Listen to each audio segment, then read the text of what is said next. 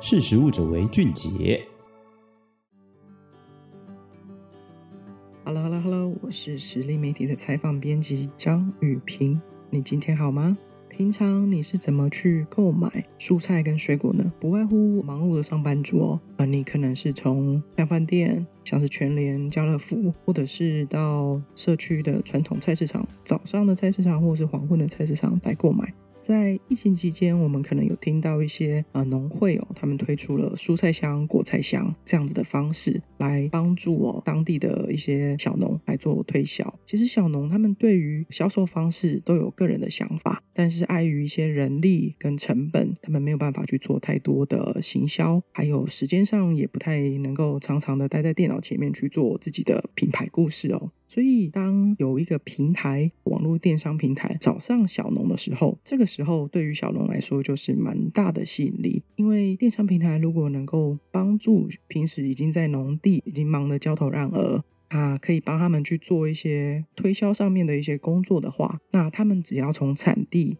把物产的作物顾好，然后处理好，直接出货。那从产地到消费者的冰箱，这样的模式其实听起来好像蛮美好的哦。所以前阵子我去参加了一个所谓的电商平台跟小农的一个媒合会，里面就遇到了一个有机农场的农场主人哦，他跟我分享说，因为种植有机蔬菜或者是有机水果，他们很希望透过电商来增加销售量，主要是因为天气变化比较大，好像是现在是雨季，多雨跟太热的夏天哦。就很容易影响有机农法来种植的收成，因为这样比较不稳。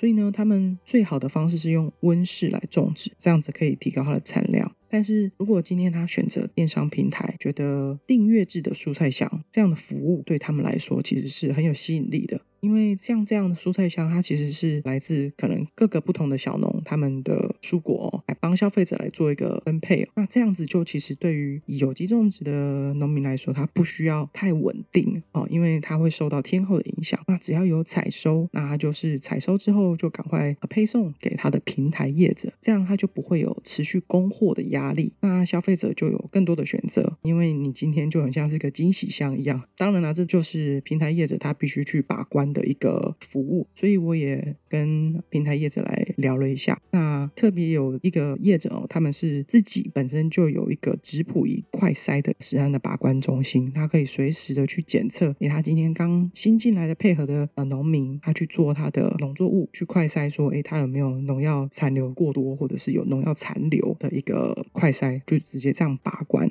所以他们在做这样综合的蔬菜香、蔬果香的时候，就不会有任何的农药的污染这样的影响。那对于一些通过网络电商宅配这样的方式，其实对于小农来说是蛮有帮助的。不过也有农友来跟我分享哦。当它的水果是在中秋节前夕不久开始盛产的时候，特别它的水果是必须要立刻的采收，然后送到消费者身上的时候，因为时间的关系，然后遇到了像是中秋节这样的档期。那在中秋节的时候，其实通常都会有像是中秋节的蔬菜啊，或者是主力的肉品、鱼类的一个推销的档期哦。遇到这个时候，就产生了排挤效应。对于小龙来说，他因为盛产的期间没有办法立刻的在平台上被看到。固然他自己有个人的频道是可以被搜寻到的，但是因为在那段期间他没有办法在平台上面有比较好的能见度，所以这个时候呢，他就必须回到传统的模式。那传统的模式就是果菜市场啊，或者是传统的菜市场。那我们其实知道，这样子电商跟传统市场它的价位、它的价值其实是有差的。为什么呢？当它的蔬菜或者是水果，它的农作物是必须在采收立刻送到消费者手上的时候，就需要。冷链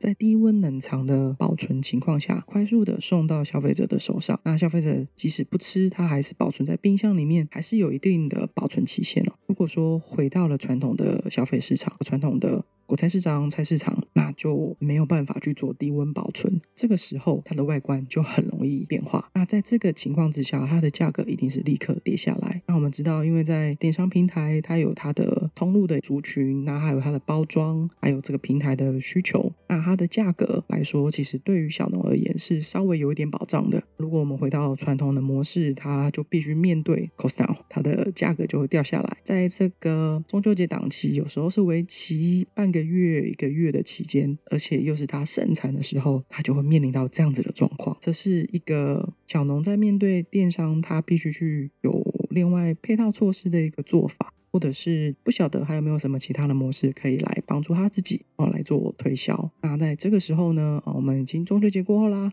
所以我们还是会回到平常的消费模式，所以大家也就多多的多吃蔬菜水果，解解腻。好啦，希望这期对你有一点点对于小农他在销售模式上有一点点的了解跟认识。谢谢你今天的收听，我们下次空中见喽，拜拜。